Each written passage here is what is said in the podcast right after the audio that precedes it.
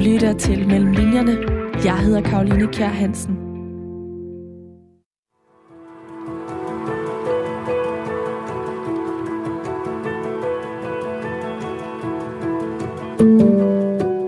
Rosa scroller gennem billeder på sin knuste iPhone. Glindrende pixels fra fortidens ferier. Hun siger, fuck, jeg savner at komme ud og rejse. Sådan her lyder det i begyndelsen af Kasper Eriks nye digtsamling. Vi er i den spæde start af Danmarks anden lockdown på grund af coronavirusen. Og Rosa er digterjærets kæreste, og det der med at komme på ferie, det er bare en af mange ting, der afføder et savn. Der er også det der med de store nytårsfester, som man engang kunne holde med god samvittighed. Større offentlige begivenheder som fodboldkampe, jeg får ikke at tale om den daglige transport til arbejdet, som før føltes som en tidsrøver, men nu er savnet motion. Gennem vinterens nedlukningsperiode, der følger vi de her to unge mennesker, som lige er flyttet sammen og forsøger at få en hverdag til at fungere i de nye rammer. Det, de kalder the new normal. Og den samme proces, den skal de igennem, da genåbningen den finder sted i foråret. Ligesom de har vendet sig til den nye måde at leve på, så ændres det hele tilbage til det gamle. Og så alligevel ikke. Fordi coronavirusen den har sat et tydeligt præg på, hvordan man opfører sig, eller i hvert fald, hvordan majoriteten opfører sig. Selvom det efterhånden er mange måneder siden, at Danmark genåbnede, og vi igen kan tage på ferie til udlandet. Forsamlingsforbuddet det er ophævet, så vi med god samvittighed kan holde store private fester. Og vi kan også ses til fodboldkampe øh, om søndagen på det nærliggende stadion. Så er alt ikke tilbage til det, som det plejede at være. Man skal stadig bruge mundbind i lufthavnen. Det er ofte ret akavet at møde nye mennesker, fordi det der med håndtryk, er det noget, vi er tilbage med. Og så er der også dem, der stadig er overvældet over at skulle være så sociale igen, og som stadig ikke er helt klar til øhm, den her ret fulde kalender, som mange måske bliver overvældet over. Mange forsøger stadig at navigere i den nye normal. Det er i hvert fald noget, jeg selv gør, og derfor så kunne jeg i den grad spejle mig i nogle af de følelser, som Kasper Erik sætter ord på i sin nye digtsamling, som har titlen Vi kan gøre meget. Den udkommer på torsdag den 4. november, og derfor så er jeg rigtig glad for allerede nu at kunne ligge ned mellem linjerne i den sammen med Kasper Erik selv. Kasper, velkommen til Radio 4. Tak. Og tillykke med din nye digtsamling. Også tak. Er du spændt på øh, udgivelsen? Øh, ja. Ja, spændt og nervøs. Altså, øhm, men også, altså, det er min sjette bog, så jeg, jeg kender også godt følelserne. Det er fint nok. Jeg har sådan nogle mærkelige drømme. Altså, drømmer sådan nogle om onde anmeldelser, og at alle bøgerne er blevet væk på et tankskib. Og, øh, altså, ja, det tror jeg mange kender, der laver sådan nogle projekter, der tager lang tid. Og så når man afleverer dem, så jeg har også drømt, at øh, den kom for tryk, og så, så stod der, at det var Ib Michael, der var forfatteren. Hvorfor Ib Michael? Og så, jamen, det var, fordi jeg godt kan lide Ib. øh, men så, øh, og, så, og så var det bare sådan, det var. Så det måtte jeg bare acceptere. Så, så var jeg med rundt med Ib Michael på tur, som, så nu, det var, nu var det hans bog. Som... Det er det seneste, jeg har drømt. så, du, så du vender dig lidt til det, og så vender du dig alligevel ikke helt til det, lyder det som? Ja, men øh, sådan her er det hver gang. Altså, det er ikke i Michael hver gang, så det er nogle andre. Hvem har det ellers været? Øh, nej, men det har ikke været lige den specifikke drøm. Det er altid sådan nogle, det er jo, det er jo bare sådan nogle stressdrømme, eller... Så, så jeg, jeg, jeg, lige nu, så glæder jeg mig til, at den bare er i butikkerne, og så, så kan det bare køre. så kan den ligesom tage vare på sig selv. Ja.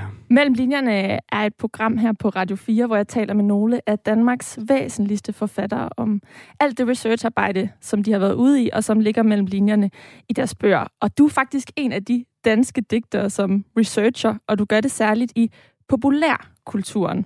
Til digtsamlingen her, der har du blandt andet nørdet Britney Spears, og alt det skal vi tale mere om senere. Først så synes jeg lige, vi skal have sat lidt flere ord på dig og den her digtsamling, som du sender på gaden på øh, torsdag.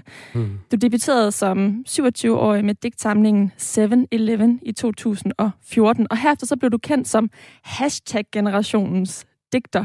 Og man talte meget om, at du sådan fornyede digtningen ved at skrive moderne referencer, som for eksempel 7-Eleven eller sportsmærket Nike ind i digtning, men også i høj grad sådan teknologi, som for eksempel ord som iPhone eller iPad. Det hørte vi lige her i introen, at det er også med i den nye øh, digtsamling.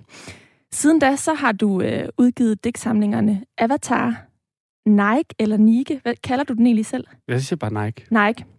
Alt, hvad du ejer, og Jeg vil ikke tilbage. Du er en af Danmarks bedst sælgende poeter. Du fik det treårige arbejdslegat fra Statens Kunstfond i 2017. Og hvis der er to ord, jeg forbinder dig med, og forbinder dig og dit forfatterskab med, så er det kapitalisme, kritik. Øh, du har sådan en foragt over forbrug, eller overforbrug vil jeg også kalde det, som øh, går ud over øh, klimaet, og sådan en udbredt tendens til at tænke mennesker som økonomiske ressourcer, først og fremmest. Øhm, det ser jeg som sådan en rød tråd gennem dit forfatterskab, men så er der også et andet ord, og det er aftabuisering. I øh, Nike, der skriver du om det at have cerebral parese, som er en spastisk lammelse, som du selv har øh, i dit ene ben, og det gør, at du øh, halter, og i alt, hvad du ejer, der skriver du om ufrivillig abort. Og det er ikke så ofte, man har set det blevet sådan et øh, tema skildret fra en mands synsvinkel. Men mm. Kasper Erik, hvilke ord vil du egentlig sådan selv bruge om dit forfatterskab? Altså, hvordan kan du godt selv lige at, at tænke det som? Godt ja. øh, nej, øh, jeg, jeg synes, det er, nogle fine ord. Altså, det forstår jeg godt, øh, du siger. Jeg, jeg ved ikke, altså jeg går jo ikke sådan selv og tænker ord om mit forfatterskab. Øh, men, øh, men det er da klart, altså sådan den nørdede interesse for populærkulturen er der noget, som er sådan vigtigt for mig. Og, øh, og måske også det med at, at forsøge at få noget ind i poesien, som, eller få poesien til at opføre sig på måder, som, som man ikke plejede at måtte gøre. Og sådan noget. Det har jeg også altid været interesseret i. Øh, og det var på en eller anden måde også noget, altså noget af den energi var også noget af det, der startede den bog, der kom lige inden den her. Øh, inden øh, vi kan gøre meget, der kom Jeg vil ikke tilbage, som var sådan øh, et digt per dag under den første lockdown. Og der kan jeg huske, den lavede jeg på sådan en ret hurtig måde, men også på en måde, hvor jeg tænkte sådan, det her er lejlighedspoesi. Det er det mest kitschede, bad taste-agtige, man kan lave. Og der var flere af mine forfatterkollegaer, der skrev jokes om det. Da Danmark lukkede ned, så, skrev, så var der folk, der sådan skrev, Hanne Højgaard Vimose blandt andet skrev sådan, hvem kommer først med coronadigte 2020? Men som en joke, ikke? Men som sådan, det, det er for plat. Og da hun skrev det, så kan jeg huske, at jeg tænkte, det, det gør jeg. Jeg gør det. Øhm, hvorfor, hvorfor tænkte du det? Fordi øh, den, den der idé om, at noget er kitschet eller ligesom sådan ufint, det, det synes jeg er altid et spændende sted at gå hen. Og det synes jeg også med den her. Altså, den nye bog er ikke en coronabog. Øhm, men det er rigtigt, at der er øh, covid-19-lockdown i den. Øhm, og at det også ligesom, men det er som om, det er flyttet i baggrunden, synes jeg i hvert fald selv. Lad os lige blive ved det, fordi at mm. øhm, egentlig så kunne jeg også øh, være lidt provokerende at sige, at corona er et ord, man kunne øh, putte på dig ud over kapitalismekritik og aftabuisering, fordi du jo netop har skrevet, jeg vil ikke tilbage, der udkom sidste år. Mm. Og egentlig så, så opfattede jeg i begyndelsen den nye her, øh, vi kan gøre meget som en forlængelse af den, også fordi de rent grafisk ligner hinanden, altså tematisk ja, ja. og grafisk. Men i virkeligheden, så begyndte du at skrive, vi kan gøre meget før jeg vil ikke tilbage, altså din forrige digtsamling.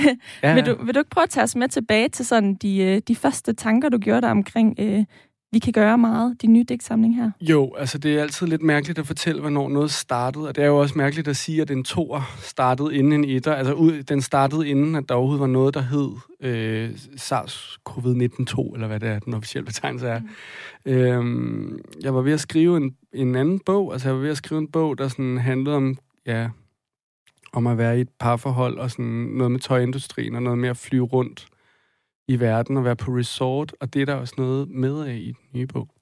Øhm, ja, men altså, som jeg altid gør, altså interesserer mig for, hvordan sådan større samfundsstruktur på en eller anden måde sådan siver ind i det private parforhold og, og gør ting ved os, for eksempel, eller sådan har noget at gøre med, hvilke følelser vi har lov til at have, eller hvilke måder vi kan snakke om forandring, eller hvad det nu kunne være. Øhm, så, så det var jeg ved at skrive, og, og så kom ligesom så kom ligesom nedlukningen 11. marts 2020. Og der, og der overhalede det projekt, der var ligesom, så begyndte jeg bare at skrive lidt, øh, og et digt om dagen pludselig, og så kunne jeg mærke sådan, åh, det er en bog, og sådan og så overhalede det den anden bog indenom, og så Øh, så var der, og så begyndte så var der bare sådan nogle kapitler i det her manus, jeg havde, der hed La Santa dengang. Øh, efter både La Santa Sport og sådan noget med det hele og alt kedeligt digt sprognørderi. Ikke? Jeg synes, det er sjovt altid med sådan nogle popreferencer, der også betyder noget andet. Det kan man også se i mit forfatterskab. Hvad betyder La Santa ellers, ud over resortet? La, altså den hellige, altså øh, La Santa Maria. Ikke? Øh, på en eller anden måde. Øh, lidt ligesom, at, at Nike også er Nike, ikke? Når nu du spørger om det, som er... Og Nike er en græsk Den græske gudinde. Ja. Ikke? Altså, der er de der overlap hele tiden. Mm-hmm. Øh, så det var, det var noget, jeg var interesseret i. Og, øh, og så da jeg havde skrevet, jeg vil ikke tilbage, så, så begyndte, så var der ligesom noget, det her stof begyndte ligesom at, jeg kommer til at tale om det, som om det er en person, men altså, det, var, det føltes som om, sådan, det ville noget. Det ville bruges til noget. Og, øh, og jeg, tror, jeg havde haft besvær med den bog, vi bare kalder La Santa nu, som aldrig kommer til at findes. Øh, så titlen er op for grabs, anyone. øhm, så... Øh, Altså, det var den bog, du arbejdede på ja, jeg, før, som ja, så nu er blevet til, jeg vil, øh, vi kan gøre meget. Ja, det er den, der er, vi kan gøre meget, men det er det jo, altså, vi kan gøre meget, og vi kan gøre meget, og La Santa er La Santa, men La Santa findes ikke. Nej. Det er bare for, og ja, det, det er forvirrende lille spektrum prøver jeg at sige noget om, fordi det er sådan, det er med litteratur. Altså, man kan heller ikke, på en eller anden måde, have svært ved at forklare nogle af mine bøger som noget, der ligesom har været en optag til, før de pludselig bare ligger der. Men der var alle mulige tanker i mig, og så havde jeg, så kan jeg huske, at i januar, så, så var der en fra Weekendavisen, øh, som jeg har læst litteraturvidenskab med, der skrev, at øh, hun lavede sådan en ønskeliste for øh, litteratur i 2021. Og så skrev hun, ikke flere coronadigte. Der havde været alt mulige små projekter. Så mange har der ikke været. Jeg synes også, det er sjovt at ønske sig ikke flere coronadigte, men vi må gerne høre den samme historie om en frustreret middelalderlig mand, ikke? Hele tiden. Hvid mand. Nå. Men, øh, men i hvert fald, så da hun skrev det, så fik jeg lidt den samme følelse som det med, med det kitschede ved at skrive lejlighed. Så tænkte jeg, jeg skal lave en tour. hvad, hvad er mere kitschet end at lave lejlighedskoronadigte? Det er at lave en opfølger. Øhm, så, det, så, så, for det, så tog jeg noget af det der lasagna-stof, og var sådan, okay, hvordan, hvordan, det spiller jo sammen. Altså det, så begyndte jeg at se forbindelser. Og så det der, så kunne jeg mærke sådan, nu det, nu, så fik det en ny titel. Vi kan gøre meget. Okay, puff, det er en, på en måde en tor, på en måde er det ikke. Men altså, så kunne jeg se, okay, den her bog skal bestå af digtsuiter. Det er et fedt format. Det har jeg ikke arbejdet med på den måde før. Ikke siden Avatar. Øhm, og en digtsuite, det er en række af digte, der er tematisk. Øhm, en række af enkeltdigte, som på en måde fortsætter hinanden. Altså det er ligesom kapitel. Ja. Det er et som er knyttet tematisk til hinanden. Men, og der er så 12 i den her, og på den måde kan man også sige, at den adskiller sig fra øh, Jeg vil ikke tilbage, altså mm. nummer et, eller den forrige, hvad vi nu skal kalde den. Øh, fordi der har du et digt per dag. På den måde er det jo øh, netop mere tematiseret i den nye her. Altså, øh, hvis du skulle udvælge de tre vigtigste temaer i digtsamlingen her, hvad vil du så sige, øh, det er? Øhm, et tema. Det er et meget stort tema at sige. Det, det Men det handler det om. Det handler om frihed og ufrihed. Og det handler om, øh, hvad, hvad det gode liv, jeg lever, kræver. Altså, hvad er prisen for det samfund, vi har? Øh, det, det er jo, det tror jeg sådan, det, det handler alle om. Fra sådan forskellige steder. Øhm, det tror jeg, jeg synes er noget af det vigtigste. Og så er det også på en eller anden måde, øh, og de sprækker, hvor kærligheden opstår. Det, det tror jeg er noget nyt for mig.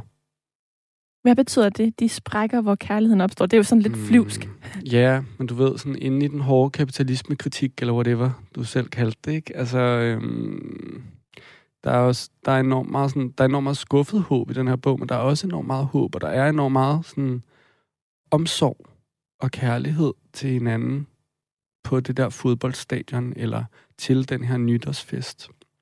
Den der form for sådan alliance, der kan være, som er sådan både solidaritet, men sådan også mod verden følelsen, uden at det er også mod nogle andre i verden, men det er også mod verden som noget eksternt. Og den følelse er jo bare, den synes jeg er spændende og vigtig, og den er ikke, har ikke noget med corona at gøre. Den er bare, den bliver, er bare blevet fremkaldt stærkere af nogle af de ting, vi har oplevet, som vi måske ikke har haft særlig meget hjælp til at opleve før i øh, det globale nord, som man kunne kalde det. Ikke? Øhm. Altså øh, kriser, samfundskriser, der, ja, kriser der knytter mennesker og, sammen. Og, og afkald. Jamen ikke sådan på en romantisk måde knytter mennesker sammen, også knytter dem sammen med nødvendighed med nogen, du ikke har lyst til at være sammen med. Altså, øh, at, at dem, du er sammen med, har du, kan du ikke bare vælge fra til altid, for eksempel. Øh, at, at der er afkald af noget, vi bliver nødt til at, at lære nu. Og det tror jeg er sundt. Det betyder ikke, at det er godt, at vi har haft en global pandemi, men altså... Øh, men, men jeg tror, at der er noget vigtigt i at tænke over de her ting. Og det, og det er kunsten god til, fordi det er heller ikke noget med, at vi skal tænke os fra, altså vi skal ikke tænke os frem til løsninger. Når jeg siger sådan, jeg tror, det er vigtigt at tænke over det, så mener jeg faktisk være i det rum, hvor man tænker over det. Øh, og for mig så er det rum poesien. Og det er derfor, jeg skriver digt. Mm. Øhm, det, det, ja. Nu sagde jeg de her to ord, jeg forbinder dig med, altså kapitalismekritik og aftabuisering, og jeg, jeg tror, det står ret klart for lytterne nu, hvordan øh, ud over corona, så handler den her, øh, er der mange røde tråde til dit øvrige forfatterskab i, i digtsamlingen her. Mm. Men i forhold til aftabuisering, det her med sprækker af kærlighed, altså det her... Øh, fodboldstadionet som et fællesskab, og rigtig meget øh, venskabet mellem mænd fylder ja. også rigtig meget. Og Klar. på en eller anden måde, aftabuisering, det her med mænd, som holder af hinanden, som støtter hinanden, når en mister sin mor, øh, tør græde over for hinanden og vise følelser. Mm. Altså, øh, hele den del af digtsamlingen, øh, synes jeg også er værd lige at knytte nogle øh, ord øh, øh, til. Ja, altså det handler om maskulinitet. Og måske også andre former for følsomheder i det maskuline, end, og når jeg siger maskulinitet, så er det ikke for os at sige, det er ikke bare drengefællesskaber, men det er også sådan, hvor der måske er noget, vi typisk forbinder med det, vi kalder maskulin. Det er ikke sådan en maskulin måde at være på. Fodboldstængerne for eksempel. Festen, hvor man hopper op på bordet og smider trøjen og sådan noget. Ikke? Øh, og de, de sådan afbrud, der kan være, eller de ret sådan nænsomme øjeblikke, der kan opstå, også selv i det rum. Altså, at det ikke behøver at være at sådan græde på det, vi forbinder med sådan klassisk følsomhed, men også at interessere sig for det at smide trøjen op på bordet som noget, der faktisk også er udtryk for en følsomhed, men som også kan være problematisk. Altså det er også det, der er spændende, det er også det, der er spændende ved fodboldstadionet. Det er spændende, at det er, altså hvad skal man sige, ligesom, der er jo småfascistude tendenser ind på et fodboldstadion, og, og nogle af dem kan være enormt sådan besnærende og flotte at se på øh, og digteriske. Jeg har også prøvet at skrive sådan nogle helt nærmest naturdigte inde i fodbolddigtsuiten, ikke? Der er sådan noget med et rom og lys, der er sådan næsten for meget romantisk. Øh, men det er, jo, det er jo et problematisk fællesskab. Men det betyder ikke, at der ikke er gode ting i det. Eller sådan, altså, og det betyder heller ikke, at man kan adskille tingene, og derfor er det spændende. Øh, det, det er spændende, fordi jeg ved sgu ikke, hvad jeg skal sige om det. Altså, jeg, jeg, jeg kan ikke... Jeg elsker... Altså, jeg, jeg er glød... Nu står vi her i Aarhus. Jeg er glødende FCK-fan, ikke? Øh, og jeg, det er... Det er... Jeg har brugt det at være FCK-fan til at føle mig hjemme i et maskulint fællesskab, som jeg ellers følte mig udenfor. Altså, jeg, jeg, det var en vej ind i noget. Og, øh, og, og så handler det om, hvad kan man så gøre, når man står derinde? Så, så kan man være med til at udvikle det fællesskab forhåbentlig, og ikke være, ikke råbe forskellige ting. For eksempel, som en startbar. Øhm. Så når du siger det her med, at, at fodboldfællesskabet, der er noget problematisk i det, men der også er noget godt i det, så er det fordi, at øhm, det er kontrastfyldt, altså at man netop kan det, kan, det kan gøre, at man som to mandegrupper går mod hinanden, men det kan også gøre, at man individuelt i den enkelte gruppe øh, knytter sig til nogen, også selvom man er et meget følsomt øh, ja, men, men, menneske. Og, og endnu vildere end det, altså vores, vores følelsesliv er jo bare komplekst. Det er jo meget mere komplekst, end at kunne kunne siges. Altså, jeg, jeg kan godt se, at der, det, det er problematisk at, at stå over på, på en endetribune eller et bestemt område i en hvilken som helst fanklub, og også det med at mødes og slås, øh, og, og øh, en bestemt stof eller alkoholkultur, der kan være en bestemt maskulin kultur, som, som for eksempel er homofobisk, og som er racistisk, og som udelukker bestemte folk, ikke bare i at komme på stadion, men måske også at tænke, at fodbold overhovedet er et sted, hvor at de kan få lov til at høre til. Det er også derfor, at der, udover at der selvfølgelig er homoseksuelle fodboldspillere, som stadigvæk ikke tør at stå frem, mærkeligt nok, og ikke mærkeligt nok, ikke? Øh, men vi er altså i 2021. Det er jo rimelig vildt. Øh, men, men, men, men udover det, så tænker jeg også, det, det er også et, det er et rum. Altså fodbold er et rum, hvor folk, der måske mærker, at de falder uden for den form for sådan heteroseksuel maskulinitet, der er også bare, når man er 9, 10, 11 år. Det begynder der, altså søger jo andre steder hen. Øh, det gjorde jeg også selv. Altså spillede jeg så badminton. Øhm, men det er jo også tit, sådan, så begynder man at interessere sig for litteratur, for eksempel. Øh, det, at jeg kan sige det om de rum, det ændrer ikke på, hvor meget jeg elsker fodbold. Det ændrer ikke på, hvor meget jeg elsker at stå der. Og de følelser findes parallelt, og bliver forhandlet inde i mig hele tiden, og sådan står bare og skuer, og ligesom... Øh, jeg havde engang min kæreste med inde i parken, og så, så sagde hun, jeg gider ikke, hvis det er sådan noget, hvor man står og råber sådan nogle klamme ting, så jeg sådan, det, prøv, det, bliver, det gør man ikke mere. Ikke der, hvor jeg står. Og så gik der fem minutter, og så blev der råbt, øh, vi hader Jylland. og, øh, og det havde jeg ikke tænkt på. Altså, det havde jeg aldrig tænkt som noget, men øh, altså, hun er fra Beder. øhm, så hun var bare sådan... Hun blev meget farvet. Nej, det gjorde hun egentlig okay. ikke, men hun var bare, vi grinede, hun grinede også, og var, altså, synes jeg var en idiot. Og det, er alt, og, det, og det var det, jeg ville frem til. Altså, de steder, hvor jeg selv er idiotisk, det, altså, det, det her er en bog, der handler om, at mennesket er idiotisk. Og det er smukt nok. Men vi er idioter, og det bliver vi nødt til at have en samtale om. Skal vi ikke lige høre lidt øh, af teksten, hvordan det egentlig lyder? Jo. Hvad, hvad, er der noget, du kunne tænke dig ud over? Måske vi skal høre lidt fra fodboldsweeten her, øh, ja. eller fodbold... Øh, fodboldserien af øh, digte, eller serien af fodbolddigte. Ja, det er hen mod slutningen. Jeg tror faktisk, det er 11. Øhm, jeg læser lidt op fra den digtsuite i bogen, der hedder Igennem ild og vand. Politibilerne har spærret gaderne af, mens et optog slanger sig gennem byen. Andre må cykle i en bue udenom. Og her går vi så og tænker, at vi går her. Tilbage mod lidt unormal normalitet. Stadion åbenbarer sig mellem træerne. Lidt afspæringstape fører os gennem landskabet.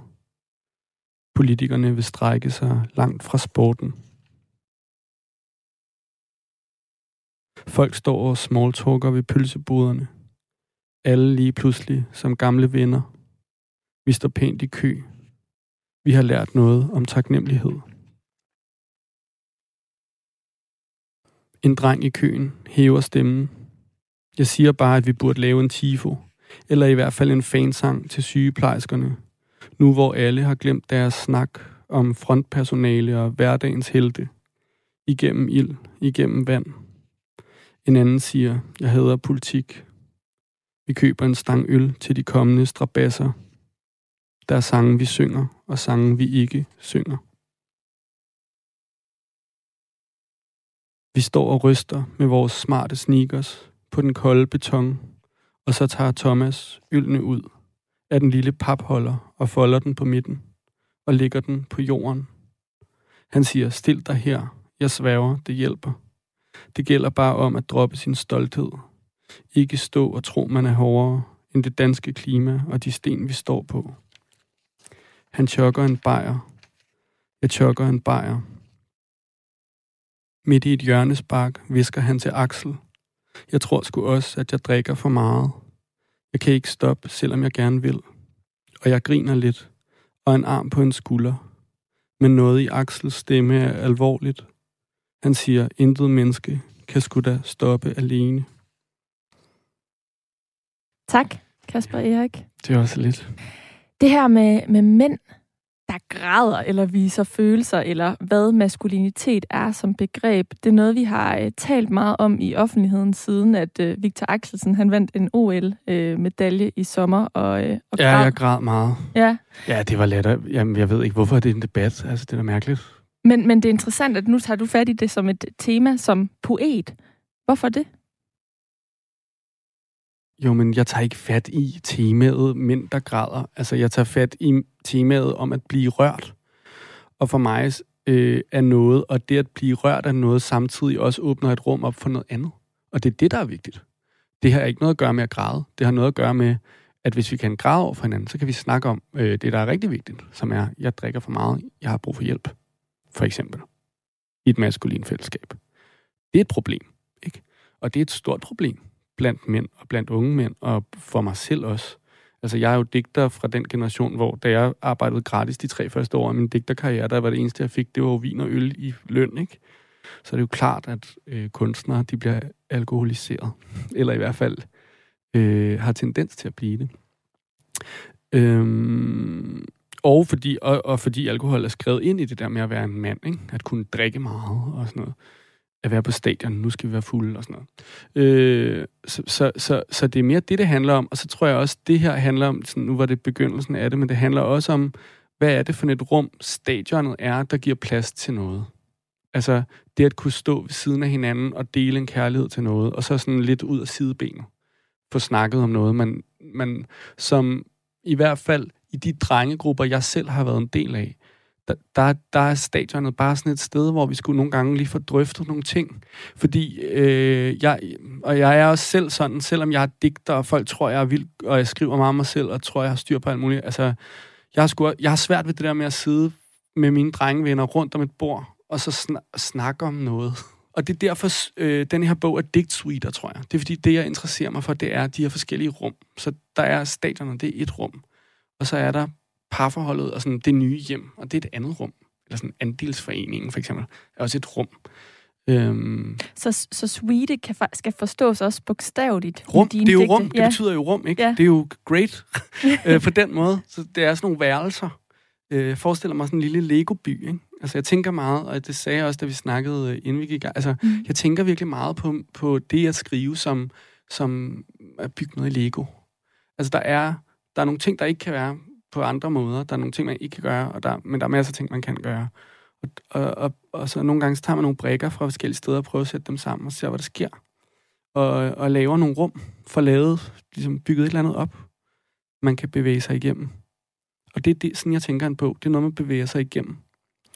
Øhm, ja, så der, så der er de rum, ikke? Og så, det er også derfor, det ikke er en bog om corona. Men en ting er de her tematikker og, og de kriser, som, som du bliver optaget af, og som skriver sig ind i din, din digtsamling. En anden, øh, et andet element, der er værd at knytte nogle ord til, det er stilen i din digte. Den er, mm. den er meget let tilgængelig ja. og, og moderne. Du er virkelig en af dem, som har øh, fået mig til øh, at tænke, at digte behøver ikke være svære Nej. at læse, og de behøver ikke at tage lang tid at synke ind. Øh, og det kan være øh, en fornøjelse at sætte sig med, øh, med en digtsamling. Ja, det men, behøver ikke at være lektier, vel? Lige præcis. Men, men når jeg siger de moderne, så er det også fordi, du har en masse sådan engelske øh, udtryk i, i, øh, i digtsamlingen her, vi kan gøre meget. Der fremkommer det bare af digtsuiternes titler, som for eksempel Ferie, but not ferie, eller ja, ja. We are Legion. Hvordan vil du selv beskrive øh, stilen i din digte her? Som sådan... Mm, den her er lidt mere rolig. Altså, jamen, det er jo knækprosa. altså, også bare for at være lidt no bullshit-agtig. Men du kan også høre, altså jeg bruger også engelske ord. Det er også derfor, de er i digtene, fordi jeg bruger dem, de er en del af mit sprog. Altså, det synes jeg sgu ikke er moderne. Altså, det synes jeg nærmest er lidt kitschet. Du ved, der var, der var der sgu da heller ikke nogen, der sagde om Nephew, da de kom frem. Wow, det er meget moderne sangskrivning. I bruger engelske ord en gang imellem. Det gør de da alle sammen. Det er bare fordi, vi har sådan nogle idéer om, at, at poesi på en måde er det her hellige, hellige rum. Det jeg gør, det er, jeg skriver digte, som er, som du selv siger, og det har jeg heller ikke noget problem med, som er totalt tilgængelig. Det vil jeg gerne have, det er. Jeg vil gerne skrive litteratur, som kan være en del af som kan være udgangspunkt for en fælles samtale. Og hvis det skal være udgangspunkt for en fælles samtale, så bliver det nødt til at være noget, som folk kan læse. Og det kan godt være, og det er der så nogen, der allerede synes, at det, det må poesi ikke, fordi det skal være særsprog og alt muligt. Men det synes jeg ikke. Men selvom at det skal være let tilgængeligt, og øh, der ikke skal ligge noget mellem linjerne, så ligger der jo alligevel noget arbejde mellem linjerne, og jeg synes, at... Selvfølgelig, det... der ligger der også meget mellem digtene, og der, der er der alt muligt. Ja, men lad os prøve at dykke lidt ned i øh, noget af den research, der ligger mellem mm. linjerne. Du lytter til Mellem Linjerne. Jeg hedder Karoline Kjær Hansen. Og min gæst i dag, det er dig, Kasper Erik, og det er det, fordi at du på torsdag udgiver digtsamlingen Vi kan gøre meget, som blandt andet rummer research i hende her.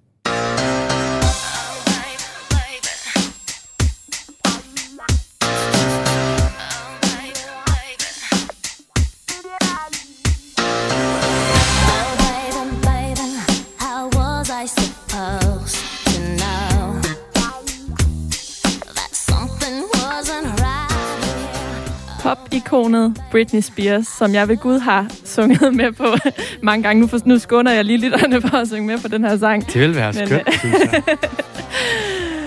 Men du har simpelthen researchet i Britney Spears for at kunne skrive, vi kan gøre meget. Og øh, hvorfor du kastede dig over hende i arbejdet med digtsamlingen her, det vender vi tilbage til lige om lidt. Først så er jeg simpelthen nødt til at høre, hvorfor er det egentlig sådan overhovedet nødvendigt for dig som digter at researche? Altså, det er det heller ikke. Men jeg, jeg er også en nørd. Altså, jeg, jeg, det, der sker, er jo bare, at jeg interesserer mig for nogle ting. Det, nogle gange så, er det også, så interesserer jeg mig bare for ting meget. Og så, og så ender jeg med at skrive om det, men det er ikke, fordi jeg sådan tænker, nu skal jeg lave research til dette digt. Altså, og, og det med at sige sådan, jeg har researchet Britney, er jo også sandt, men det er også, jeg er også bare vokset op med hende. Og har, øh, ja, så på den måde er vores liv flettet sammen. Altså, jeg tror ikke, at Britney Spears synes, at mit liv er flettet ind i hende. men, men du ved, det var en af de første plader, jeg har købt selv, ikke? Øh, så mange, der er født i 87, sikkert har haft det, og ligesom har fulgt hendes, du ved, Britney breakdowns og øh, hendes fars øh, vævemål, som nu er lige blevet ophævet. Mm. Og øh, Free Britney-bevægelsen, og hvad der ellers har været af skandaler. Og jo på en måde er Britney også bare udtryk for en tendens i den sådan kendiskultur, jeg er vokset op med, som er det her med at, for, at simpelthen at forbruge mennesker. Øh, altså give dem helt mange penge for det, men altså slide dem op og ned. Ikke? Altså, Hun er jo kun et eksempel på, på mange popstjerner. Vi kan se, at senest øh, Billie Eilish også begyndt at skrive om, hvor, hvordan det er svært at, at blive kendt, øh, især som et ungt menneske. Ja, ja, hun har jo sådan med vilje kæmpet mod sådan afseksualisering, og nu har hun så skulle kæmpe for at få lov til at du ved, have en krop. og når hun så har den, jamen, så er der, altså, øh, jamen, det kan være hende, det kan også være Greta Thunberg, øh, altså det kan, du ved, det er også en, det, er det samme eksempel. Altså, Greta Thunberg er ligesom Britney. Så, så øh, ja. Så hvad var det ved Britney, øh, udover at hun ligesom bliver en, et eksempel på, øh, på en bestemt kultur, der gjorde, at du tænkte, hun kunne være interessant og øh, det, nørde lidt i forbindelse med arbejdet til, øh, til digtsamlingen her? Det første, jeg, det, det, det kom ud af, var, at da jeg jeg begyndte at skrive sådan nogle digte, der alle sammen havde sådan holy shit som et refrein, som noget smukt også. Det, det var sådan en... Det skete på et tidspunkt. Sådan, du ved, sådan, det at sige holy shit, altså, jeg ved ikke engang, hvad man siger på dansk. Men, men også som, tænk hvis det var sådan en, som et godt udsagn. Sådan, hvor er det her smukt? Så, jeg, så begyndte jeg at researche, det kan man kalde rigtig research, altså øh, finde poptekster, hvor det på en eller anden måde handlede om noget med tro, eller noget, der var helligt. Du ved, noget holy. Og det var jo mange. Det var jo rigtig mange. Øh, det var nærmest alle. øh, og så, så, øh, så var der bare noget, altså så blev jeg bare vildt interesseret i, øh, altså, Hit Me Baby One More Time. Som sådan en, jamen du ved, vores, øh, det at mennesket nægter at lære noget, lære sig selv noget om verden, og I still believe, still believe, uh, my loneliness is killing me. Det var sådan nogle, bare sådan nogle små, alle mulige sætninger af den her sang, jeg har rent og sunget, uden at tænke over, hvad det betyder. Øh, og så var jeg bare sådan, den, jeg vil have hele teksten på en måde med i, fik jeg sådan en, sådan, hvad hvis jeg lavede en bog, hvor hele Britney-teksten på en måde er sådan scattered ud over det hele i løbet af manuset. Så prøvede jeg det. Nu er det ikke hele teksten. Så er det bare nogle af de der ting. Ikke? Der er sådan en midterside i den her bog, hvor man slår op, så står der bare, My loneliness is killing me. Og det er jo Britney, men det er også, øh, det er også noget, der siger noget om, hvordan unge har det i dag. og nu også, hvordan gamle røvhuller som mig selv, altså selvom jeg bliver kaldt ung digter ofte, er jeg jo også, øh, altså jeg er 34, og øh, min kæreste og jeg har købt en andelslejlighed. Øh, nok mest fordi hun har et fast job, så vi kan få lov. Men altså, du ved, sådan nogle voksne ting. Altså, jeg, jeg er jo ikke for dem, jeg, for dem, jeg er ude på gymnasierne hos, er jeg jo ikke ung mere på den måde. Der er mere sådan en, en bro, hvor de så synes, det er sjovt, at jeg også øh, interesserer mig for, hvad der foregår på TikTok og sådan noget. Øhm, og forstår, når, at de godt vil snakke om klimaangst, for eksempel. Alle sådan nogle ting. Men det, de her ting resonerede bare ind i Britney, og så er der bare det med Britney. Altså, der var hele den her Free Britney-bevægelse, og sagen med hendes fars vævemål og alt sådan noget, som jo har noget at gøre med frihed og autonomi. Og øh, ja, altså, hvilke muligheder vi har i den her verden, vi kalder alle muligheders verden og sådan noget, er spændende som en figur. Så hvis man skal forestille sig, at du sætter dig ned for at researche i Britney Spears, eller i hvert fald bliver optaget af hende, hvad gjorde du så helt konkret for at blive klogere på, øh, på hende som et øh, øh eksempel på, hvordan øh, frihed bliver taget fra moderne mennesker? Først skrev jeg det første digt, hvor det er med, hvor, som er i sådan, den suite, der hedder Ferie but not ferie, hvor der står sådan noget med, de er ude på vulkansighting med Britney, der bragede ud af højtalerne, I must confess, I still believe, still believe. Og så tænkte jeg, okay, hvis jeg skal skrive noget, hvis, kan jeg prøve, kan det her Britney blive vigtigt nok til, det ikke bare er sådan en reference? Det, det gør jeg næsten altid. Jeg find, der er en popreference, og så prøver jeg at se, sådan, hvad er der for noget potentiale i det, det her, den her sang, eller den her ting, eller den her person. Øhm, Jamen, og du ved, så så jeg alle, alle Britney-dokumentarerne øh, på YouTube, og jeg genlyttede hendes bagkatalog, og øh, begyndte at have samtaler med venner, og det var, og egentlig så skete det sådan rimelig meget lige omkring, at der så var, der blussede den her sag op igen, og sådan noget, ikke? Øh, omkring december. Så det, på den måde var det også taknemmeligt. Så, så går jeg bare ind i det rum. Altså det med at lave research er også, at jeg er ked af, at jeg bruger sådan nogle, øh, jeg føler, det er sådan nogle gamle metaforer, men, men det der med at gå ind i et rum, eller være i en stemning, at hensætte sig selv, øh, det, det tror jeg, det er det, research handler om for mig som digter. Det er mm. på en eller anden måde at researche sådan nogle følelsesmæssige aspekter af mig selv og af verden, og sådan, hvordan kan jeg tage en eller anden stemme på mig, der prøver sådan at forholde sig til, til sådan, så laver jeg sådan nogle overskrifter for mig selv, sådan, hvad hvis Britney inkarnerer alt, hvad vi kan sige om samfundet? altså som, som, en, som en tankeleg. Altså du ved, bare lave sådan nogle, hvad, hvad siger det? Hvad siger det her? og så prøve at skrive forskellige former for, for digte ud fra det. Prøve, du ved, se nogle musikvideoer, prøve at skrive nogle digte ud fra det, se hvad der sker. Bare, det er også meget sådan, for mig er det, det at være i proces eller research er også, men så prøver jeg at skrive nogle digte i forhold til et eller andet, ser hvad der sker. Nå, okay, det er kedeligt det her, men lige det her, det var fedt, det er det her, der skal være med. Og så, så, så undersøger jeg det videre. Så kom der den her scene ud af det, jeg sidder og taler om nu. Så kom der den her scene, hvor der er nogen, der står til en nytårsfest og snakker om, Øh, du ved, det handler ikke om, at Britney bare skal befries. Det handler om, at ingen skal blive Britney. Ikke? Så kom det med. Sådan, okay, det, fordi det er noget, jeg har sagt til mig selv. Mm. Så det er en samtale, jeg har haft med mig selv, så putter jeg det ind i en scene. Du ved, og, og, øh, og på den måde, så er det mig selv, og det er autofiktion, eller hvad fanden man vil kalde det, som de mange digte er, ikke?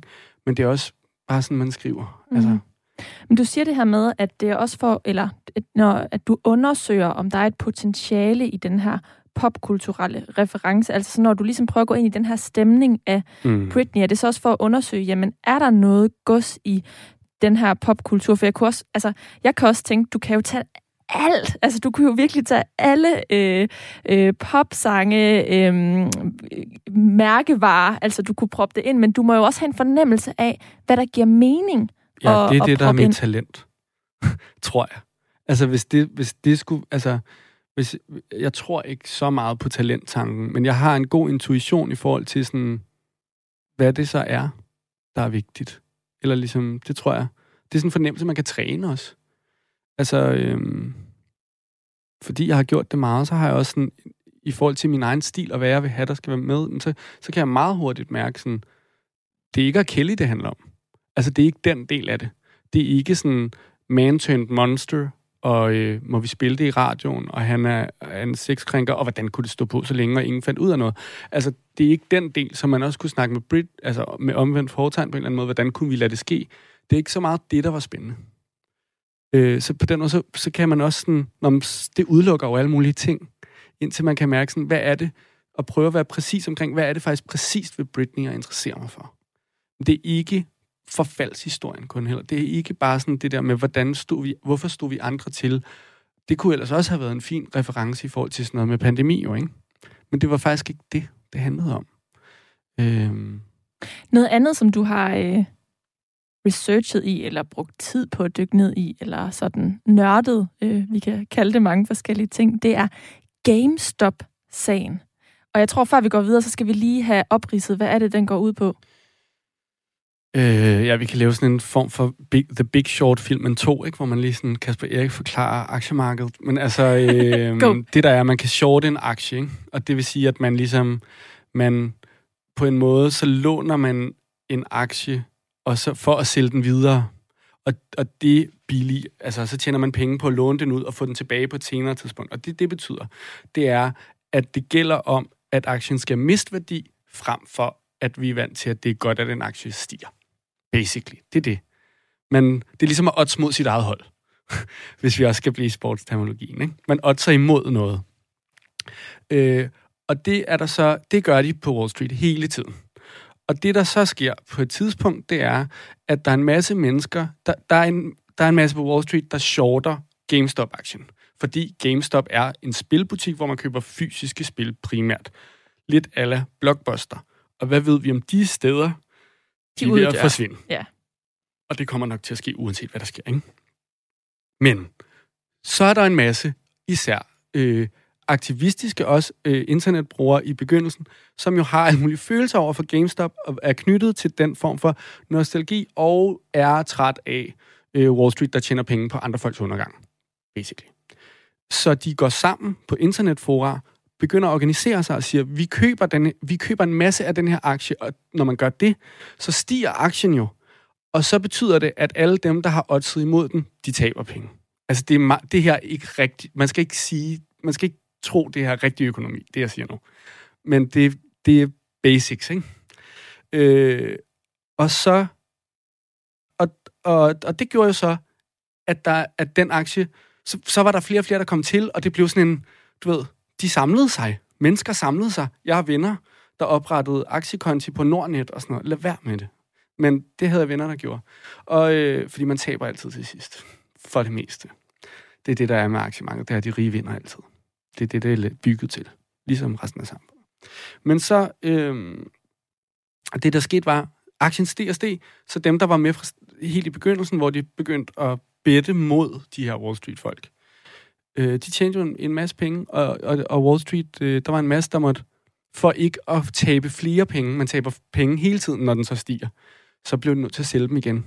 Så, så de ligesom, de tabte, ikke? Wall Street tabte. Og det var spændende. Det, det må du synes er ret fantastisk. Øh, i, nej, det er det, der, altså, det, der er fucked er, det er ikke fantastisk. Fordi problemet er, at det giver os en følelse af, at vi kan vinde over Wall Street og sådan noget, og vi vandt. Men det gjorde vi ikke. Det, der bare skete, var, der var nogen, der vandt meget, som ikke plejer at vinde. Og så var der dem, der plejer at vinde. De vandt bare på nogle andre måder lidt senere, men der var også rigtig mange, der endte med, som, som endte med at tabe penge på det her som gik ind på aktiemarkedet, måske også uden at have råd til det, nogle af dem. Og sådan noget, ikke? Altså, så nej, det synes jeg ikke. Altså, jeg synes, fuck aktiemarkedet. Lad være med at være på det. Hvorfor brugte du så tid på at dykke ned i det? Du forklarer jo den her serie ret pædagogisk, så du, må, ja, ja. du har jo virkelig brugt tid på at sætte dig ind i det. Øh, jamen, det har heller ikke så meget med digtene at gøre. Altså, det der var, bare var, det var ligesom det andet, jeg forklarede. Jeg vidste også, at jeg ville have noget med, med aktier. Øh, fordi det er sådan noget med, også på hvad der er heldigt, det digitale op i skyerne. På en måde, så er sådan økonomien den nye religion, ikke? Og, og det, jeg lige har forklaret, siger jo også noget om, jo flere, der tror på en aktie, jo større vokser den sig meget ligesom Gud. Ikke? Eller julemand. Måske mere. Øh, fra de julekalender, nogen måske kan huske. Ikke? Jo mere men der var sådan et tro-meter, jo mere man troede på julemanden, jo bedre fik han der. Øh, og jo hurtigere red Rudolf og sådan noget. Men, men, men det er lige præcis spændende, fordi der er den her følelse af, okay, vi kan samle os, vi kan gøre noget, vi kan gøre meget. Øh, det er også det er ligesom det er billeder på, hvad kan vi gøre? Vi kan gøre meget her, men vi kan også ikke gøre noget.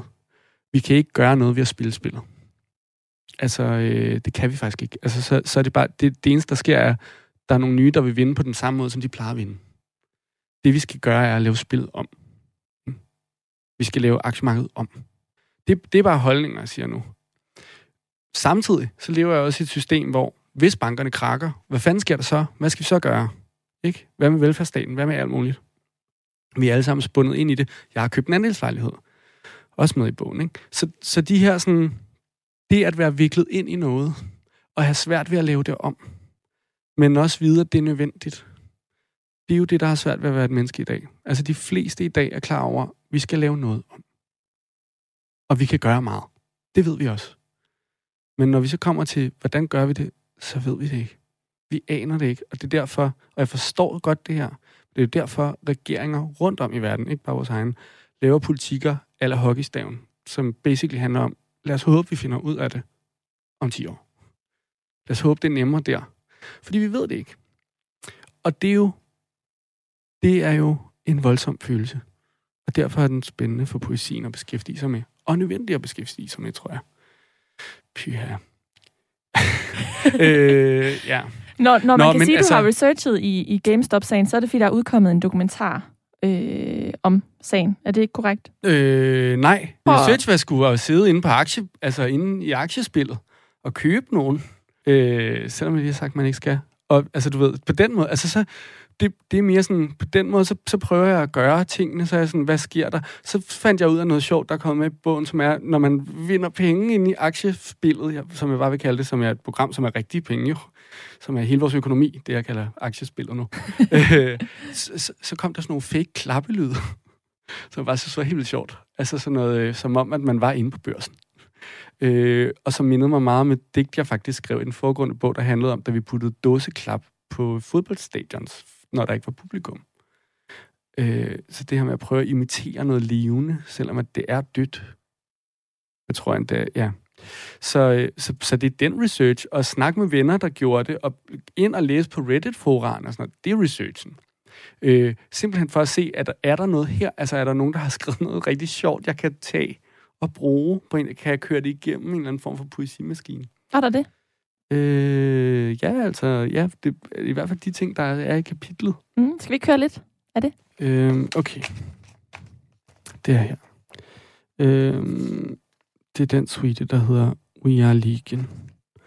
Og jeg skal måske også bare sige, altså den her suite handler ikke bare om aktier, altså den handler også om øh, nogle drenge, der mødes til en form for fest eller en form for frokost. Og, øh, og den ene at drengenes mor har kraft.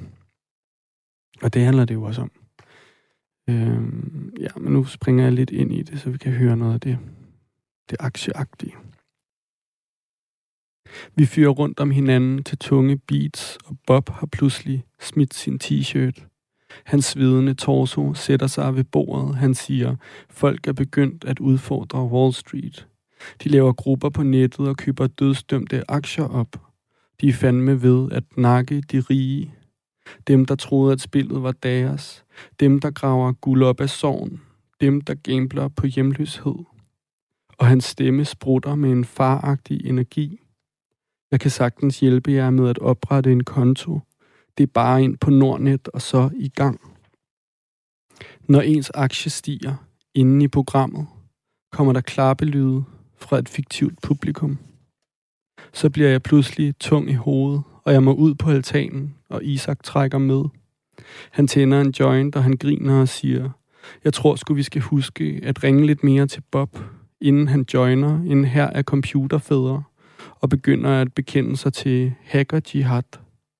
Og så går vi ind igen og drukner det hele i techno. Tak, Kasper Erik. Det var så lidt.